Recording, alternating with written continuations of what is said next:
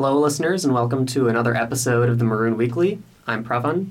I'm Celeste. I'm Jake. I'm Greg. I'm Kentaro. It has been a very long time since I have been in the booth recording, but it is very enjoyable to be back, see some familiar and some new faces. Um, how is everyone doing on this fine Sunday morning? Good.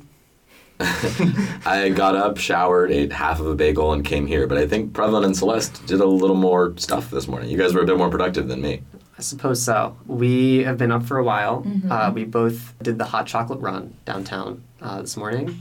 Yeah, I did the 5K. You ran a little longer. I did the 10K. Um, I am just getting back into running after kind of taking the summer off and uh, most of the spring as well. So it's been a long time coming for me, and I was just very excited to to get back into it, and I did uh, much better than I expected. So very happy about that. What about you, Celeste? It was beautiful weather, and it was a I great agree, way yeah. to see the city. Um, and there was hot chocolate at the end. So Yeah, the hot chocolate part, I, I, I would highly recommend the hot chocolate. It's it's very good. There's also the day before and the Saturday and the Friday before, they have hot chocolate for free at um, Navy Pier, which is where you pick up like your race packet and stuff for the I race. didn't know that. Yeah, and they have all sorts of other like sweets and stuff there. But even if you don't want to run the race, first of all, there's a there's a two mile walk that you can do, and second of all, you can also go to this expo. I'm Uh. wondering how many batches of hot chocolate they make. Oh, I I have no idea. I did the hot chocolate run last year. I ran the 10K. Um, I went with Pravan and some friends of ours. I got the hot chocolate afterwards, and it did not look appetizing. I'm pretty sure I gave it to a friend of mine. Uh, but I'm glad you guys enjoyed it. And with that, we should probably get to our first story of the day. Yeah, we have a lot to cover. So. Yes, indeed. We'll start with Kentaro on some uh, USG elections. Right. So the class of 2027 college council representatives were elected as the undergraduate student government reported lowest engagement in eight years. The turnout in terms of voters was quite low, with the top candidate winning 236 votes, which is something like roughly 15% of the first year population. And in terms of candidates, there was a, low number uh, in the last eight years with only nine candidates this year in terms of going forward regarding this low engagement, there, Neville Hall, the chair of the USG's Elections and Rules Committee, has said that they're considering allowing uh, limited political parties and endorsements going forward, which could be interesting. Um, in terms of what USG does, they pass resolutions that call for policy changes, um, so they don't have a hand in enacting policy changes themselves. Here are some uh, of their initiatives, or they're calling for universal tap-in with UCIDs, um, improving Divvy access, protecting the Lyft program, and 24/7 library access. Uh, and you can find this article, which was reported by Feifei May, on the Maroons website. So I'll just pose one question: Do you guys think student government is an institution worth caring about? I'd say I don't know many people who do.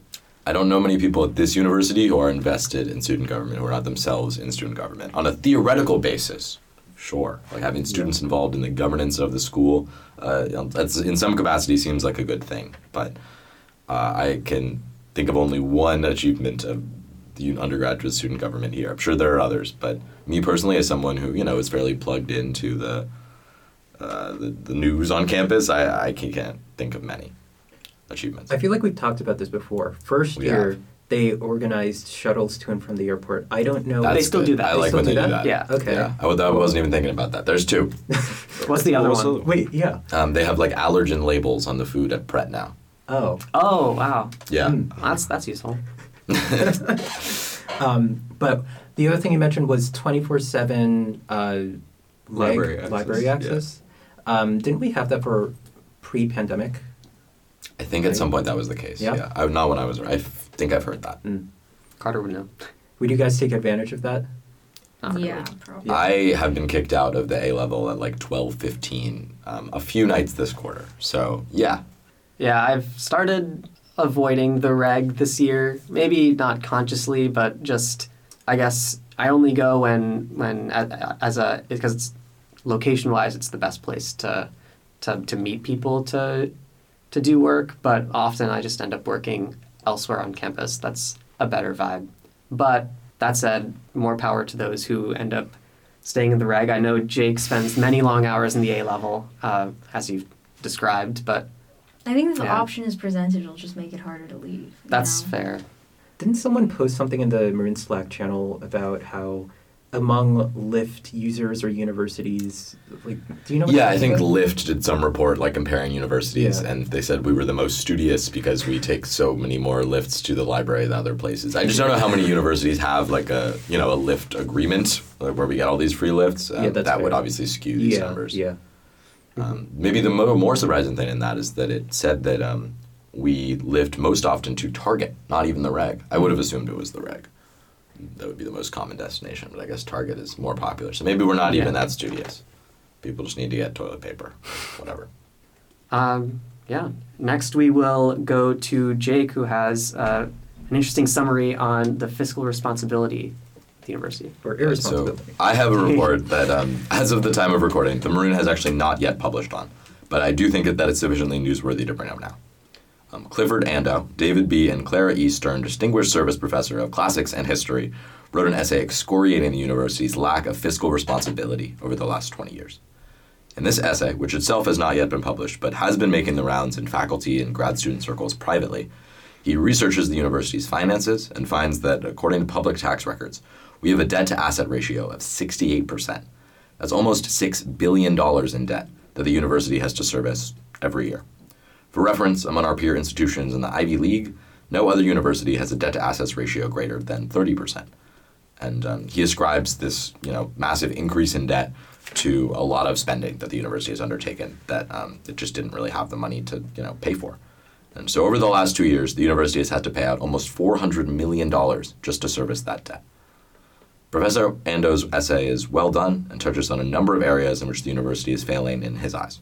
He focuses on the woeful lack of funding to the Humanities and Social Sciences Division and the shift away from more well paid tenure stream instructors to adjunct faculty.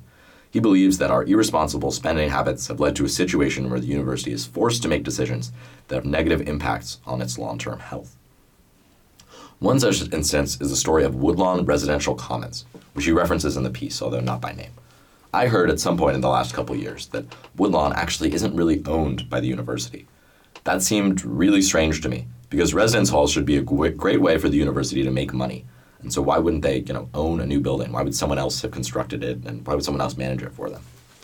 Well, I learned through Ando that the university was suffering a liquidity crisis. They needed a way to deal with all of their debt, and so they sold off the rights to build and manage Woodlawn to a third party for a large lump sum. I could be wrong about some of these details because the university hasn't advertised this contractual setup, but I don't think that the university even makes the revenue from Woodlawn. That's a long term source of income that the university has just foregone in order to deal with a problem of their own creation.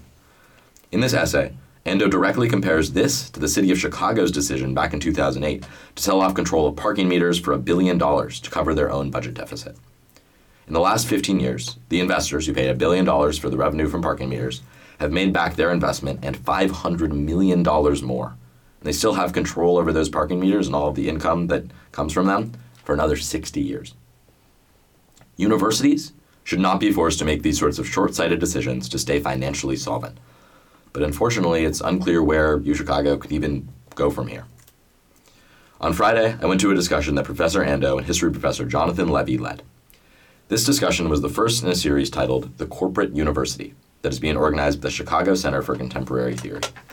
Clifford Ando uh, warned there that the next five years may look very different for the university, as they have to refinance their loans at higher interest rates. I can't know if that will be true, but members of the Chicago community should know about the financial realities of our own university.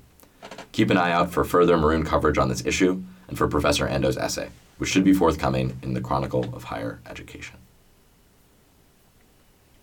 Wow, that's that. I mean, that kind of comes like out of the blue for me. I, I mean, I've heard I, I've heard all a, a lot of this um, business with Woodlawn and how um, they don't actually own the building, but I didn't realize how detrimental that was. And I've heard of the parking meter story um, being like a terrible like mistake for Chi- Chicago to make. Um, but that comparison is so interesting to me. So I'd be interested in hearing more from you. Uh, You're an RA, Prabha. Yes. Have you heard about this through RA circles? Is that something? No, I don't. I mean, it's just like you. I guess I've. It's just been thrown around. Sure, Students that yeah. Woodlawn has owned, uh, not owned. Excuse me. Um, I I don't know. I mean, I'm not an RA for Woodlawn, so Yeah. I suppose that that that part of housing is not really something that I'm uh, plugged into. I do know, and I'm, I think this, like a lot of people know this as well, that they're planning on building another dorm um, west of uh, Renee Granville Grossman, uh, like closer to Jewel. I have not heard that. Wait, That's really? Interesting. I had no yes, idea. uh, it it should be. Um, I think probably west of Logan as well, like um, maybe in like the part this parking lot area, kind of. Um, they haven't broken ground or anything yet, so it'll it'll be up long after I don't I think any of us will uh, still be at this university at least as Yeah, undergrads. how can they But- even plan on doing that if they have all this debt? Like that's got to be expensive. I hope they don't do the same Woodlawn sitch. Um, I don't know why the, the Yeah. need for a dorm would be so urgent, but it, you know, with the Woodlawn thing, I wonder like. Um, people talk about how Woodlawn. I don't, I'm sure this isn't a universal opinion, but many people believe that Woodlawn is sort of less well done than a lot of the dorms. That Certainly internally, not a universal opinion. not a universal Right? opinion, but you know, there's sound leakage and the rooms are small. Oh, come on, and it's not that bad.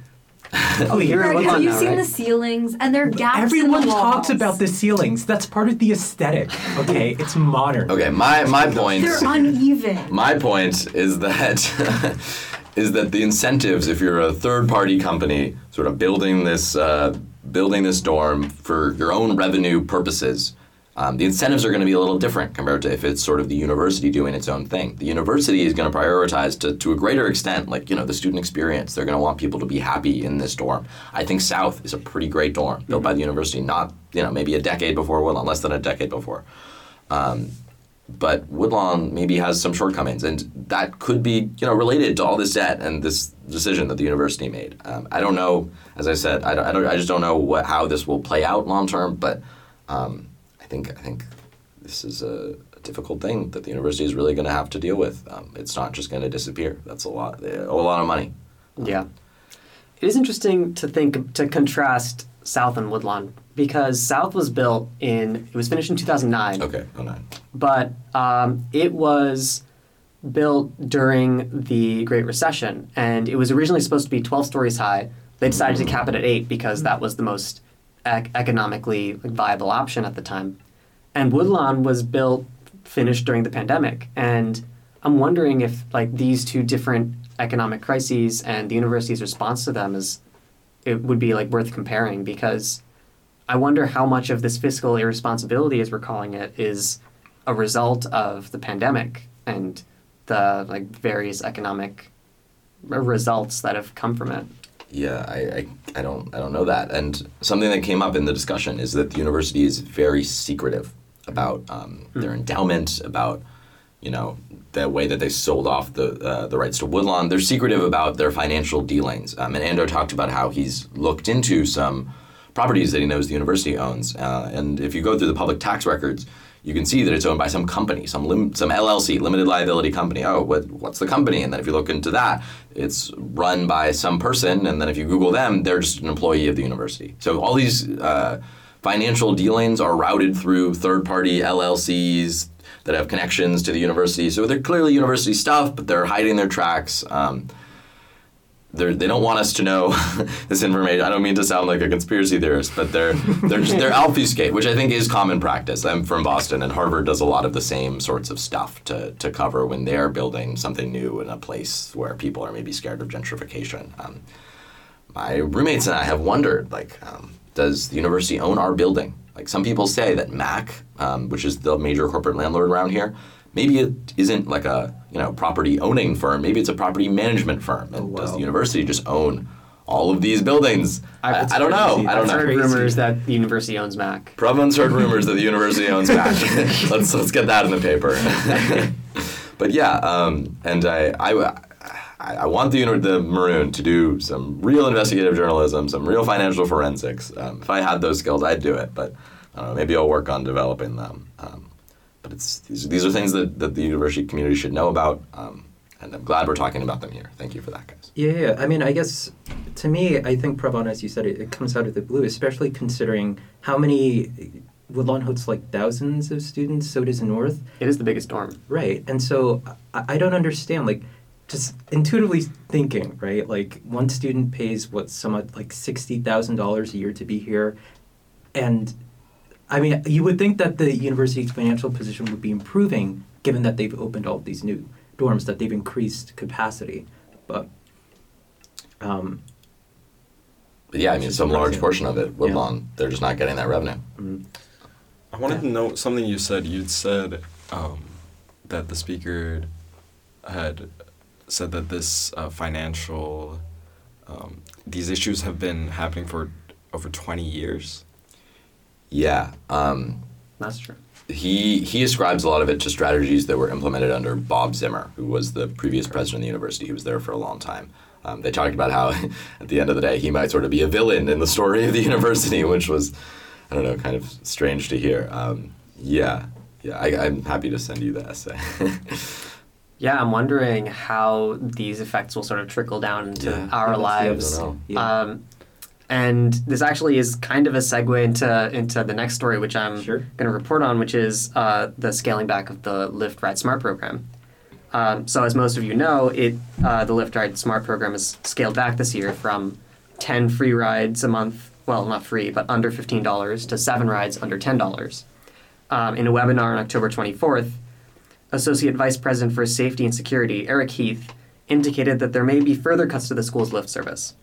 Though Dean of Students Michelle Rasmussen indicated that the program has always been meant to, quote, complement the available late night transportation options like the UGo shuttles and the CTA buses, uh, the program was expanded from Friday, Saturday, and Sunday nights to seven days a week in the wake of the murder of grad student Dennis Zheng in November 2021.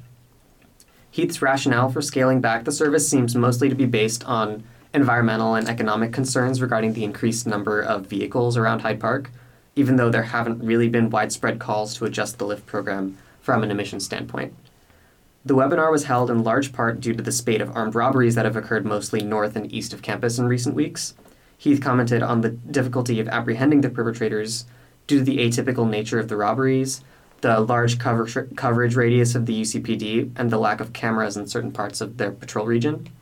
He noted that in many areas north and south of campus boundary, north and south of the campus boundaries, uh, prim- primary patrolling is done by the Chicago Police Department, and he described plans to increase UCPD patrol in those areas. Uh, President Paul Alivisatos also discussed staffing updates that could help the UCPD sort of uh, do all this a little better. And lastly, regarding the security alerts that uh, are emailed to the community, Heath noted that the Clery Act has certain restrictions on what the university can and cannot report. Basically, uh, there's a dichotomy between on campus and off campus. Um, there was a report recently on uh, a robbery on 58th Street and like Woodlawn Avenue, just past Woodlawn, I believe, um, that was reported and is considered on campus according to the UCPD. Uh, but he did say that there are improvements that can be made to making these security alerts uh, more timely. Uh, the article by Arjun Mazumdar is available on the Maroon website. Wait a minute. So the university won't divest from fossil fuels, but when it but suddenly when it comes to Lyft, they're concerned about environmental impact. I, I don't understand. I, I did hear that more as like an aesthetic thing where we have all these vehicles around and it's strange. Um, I, don't- I don't know how you read Yeah. that, Pravan. I mean, uh, in the article, it, it does seem to be very environmentally bent um, Oh, yeah. because uh, there the EJTF, which we'll talk about later, did comment about how the university is citing environmental concerns here, but not taking an ac- action on initiatives that students have advocated for years. That's a direct quote. Um, and there's a whole uh, there's a whole paragraph here about the uh, the university's unwillingness to divest and invest in proven and effective partnerships like the CTA bus program that benefit the community, the environment, and students. Um, if the university actually cared about the broader community, it would one stop over policing the community, which carries its own environmental costs.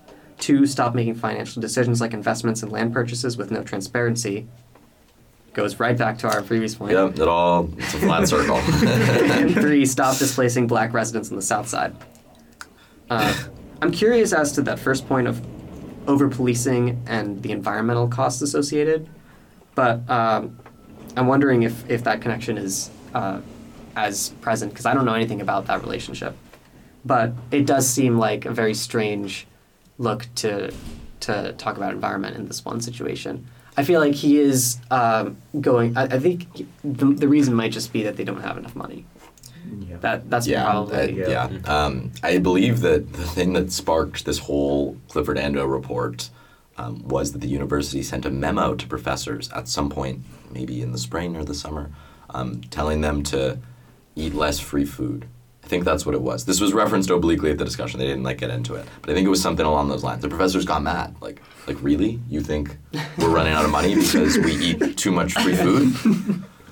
that's and so that like you know people get frustrated when there's all this austerity in this like one little area like like really they're going to cut back on the lifts like pe- people use those those do Yeah. keep people safe i, I think you know um, if i had to walk back to my apartment on 51st every time and i couldn't have the option of taking lifts seven times a month for free like i'd have a higher chance of getting mugged that's just what it is um, I don't know that austerity. I, I have trouble taking them at face value when they when they talk about the environmental concerns, or even about how yeah they only report on campus um, thing like you know on campus um, muggings or whatever. Um, There's a direct quote from Heath here that says, We're considering exploring alternatives to a Lyft program that provides point to point service, maybe even more so than what Lyft currently provides, but in a manner that is both environmentally and economically sustainable.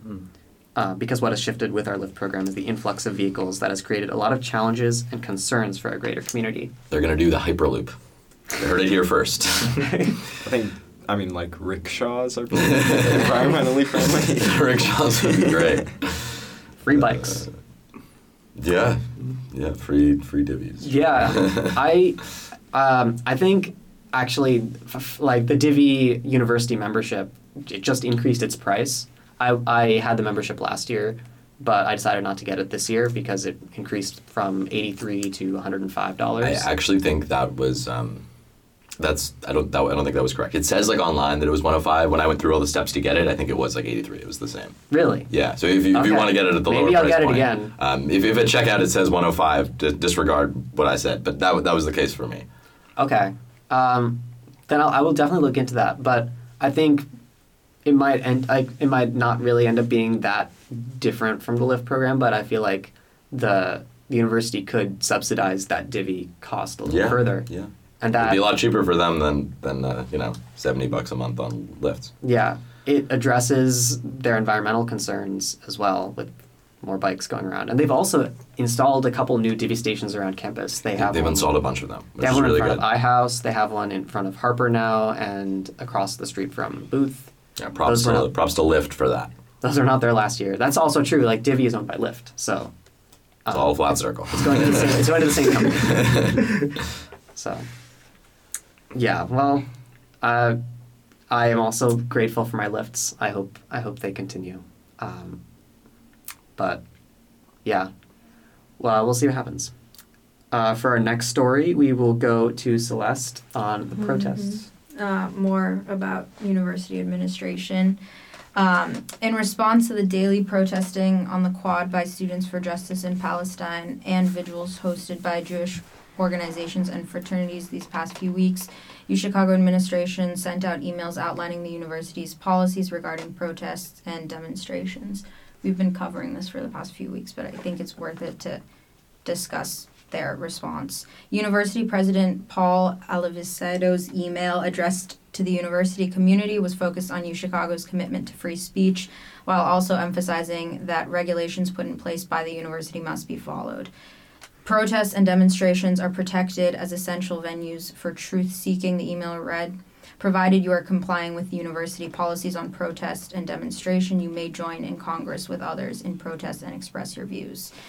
As a reminder, underscoring the repercussions if regulations are not followed, he continued, in any venue, no member of our community may shout down or seek to prevent the protected expression of those with whom they disagree. You may not tear down a poster, you may not seek to intimidate or threaten another person or prevent them from hearing an invited speaker. These are egregious offen- offenses against our community. We have policies and processes for guiding community norms, reporting instances that require investigation and disciplinary action when needed. Shortly after, Dean of Students Michelle Rasmussen sent out an email addressed to students and attempted to address the attention, the tension and confrontations that broke out between groups protesting on the quad, referencing the posting policy section of the student manual. Her email stated that the university does allow the posting of flyers, posters, and banners without any content restrictions unless the content, quote unquote, violates the law, falsely defames a specific individual, constitutes a genuine threat or harassment, unjustifiably invades substantial privacy or confidentiality interests, or is otherwise directly incompatible with the functioning of the university. The student manual details the policy on free speech practice on campus as well as the punishments if violated. And this story was first reported on um, by Austin Ziegler in the Chicago Maroon. I mean, it's more of the same, I think. Um, I'm not sure how helpful the emails are in addressing what actually happens on the quad or changing any of that behavior um, or promoting, you know, more fruitful discussions between groups. So, I feel like the quad was a lot calmer last week. yeah, Mhm. true. Yeah. Yeah. Yeah, I, I uh, suppose it. I wonder, like, really how how many people actually read these emails. Hmm. Um, I mean, I I definitely do read them, but I can see the I can see the argument that you know as soon as you see the byline uh, and the subject line, it unless it's something like eye catching, like paintball, I can see someone just like their eyes glazing over and you know, oh, this is just university administration jargon, and um, there's really not much point in paying attention. Uh, I, mean, I think it's a bit of just university politics. Like they have That's to, also- you know, yeah. put out some kind of response. To me, it was sort of interesting that they chose to address this at all. But the email itself, you would have had to look really deep and to try to see the subtext there to get any real meaning. It was all kind of milk toast. Um, yeah. yeah. I'm sure much of what has been said on the protests has already been said here. Yeah. Uh, unless there are any further additions, we can go to Greg for our last story of the day on the EJTF. Yeah, so more university administration news. So, U Chicago Board of Trustees has been accused of violating the Illinois law with fossil fuel investments. On October 30th, the U Chicago Environmental Justice Task Force, or EJTF, filed a divestment complaint against the U Chicago Board of Trustees for their investment in fossil fuel enterprises. The complaint, filed with Illinois Attorney General Kwame Raoul, alleges that the board violated Illinois law by ignoring its quote fiduciary, fiduciary duty to invest with consideration for the university's charitable purposes. More than 50 faculty members and 51 organizations have signed the complaint in support.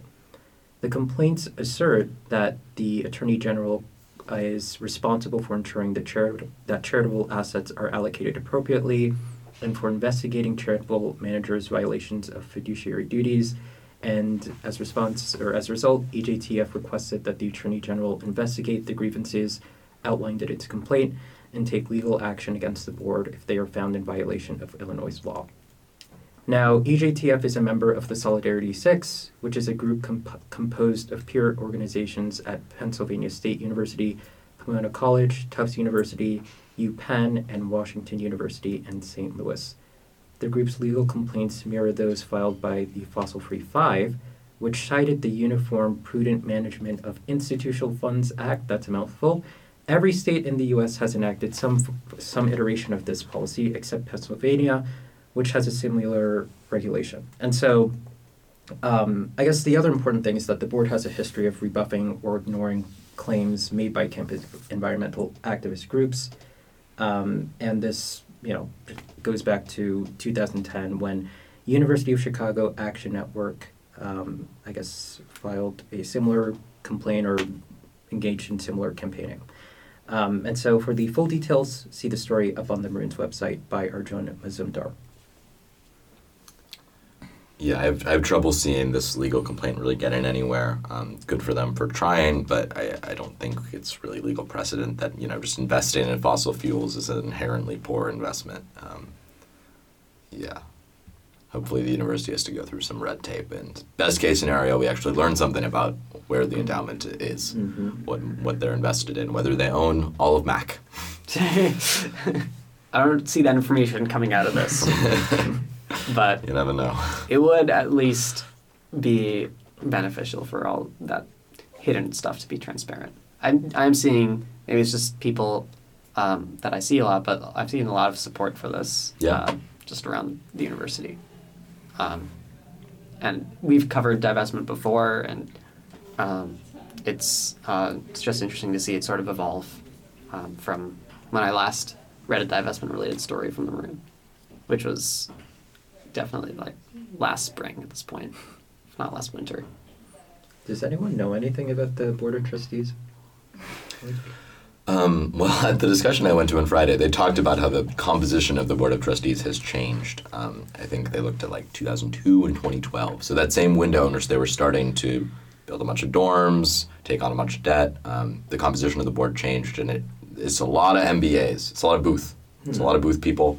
Um, I think there were only like eight people maybe on the board who maybe this was a today stat or a 2012. Um, one of those times there was like eight people out of like 55 on the board who had been undergrads here and had not also gone to Booth. It's a lot of Booth people, um, some number of JDs, and we also have a much larger board than other universities tend to. Um, yeah, it's a lot of people, a lot of Booth. Someone asked a question at the at the discussion. Um, if we have so many Booth MBAs on the board of trustees, why are they making poor financial decisions? I mean, it is ironic given that you know we're known for our economics programs. So you know, Yeah. Yeah, that, that question wasn't really answered. They didn't really give it the time of day. People just sort of laughed. But do we have information on what kind of standard the university is held to in terms of investing? Like, no, they don't publish anything about their endowment. Um, we get some like little bits of information through tax records, and records. yeah, but um, but yeah, there's not no clear. Um, Maybe that's No, something summary. that the you know the student government can do. They can Is try to ask it. for transparency. yeah, From- I think that would be great. yeah. Yeah. I don't know. how Even if they're the- shouting into the wind, that'd be great. Indeed. Uh, well, yeah, that's that's all the stories we have for today. It's a lot of news and a lot of uh, focus on the administration. Um, but yeah, we hope you enjoyed listening. I'm Pravan, I'm Kentaro. I'm Greg. I'm Jake. I'm Celeste. and we hope to see you next week.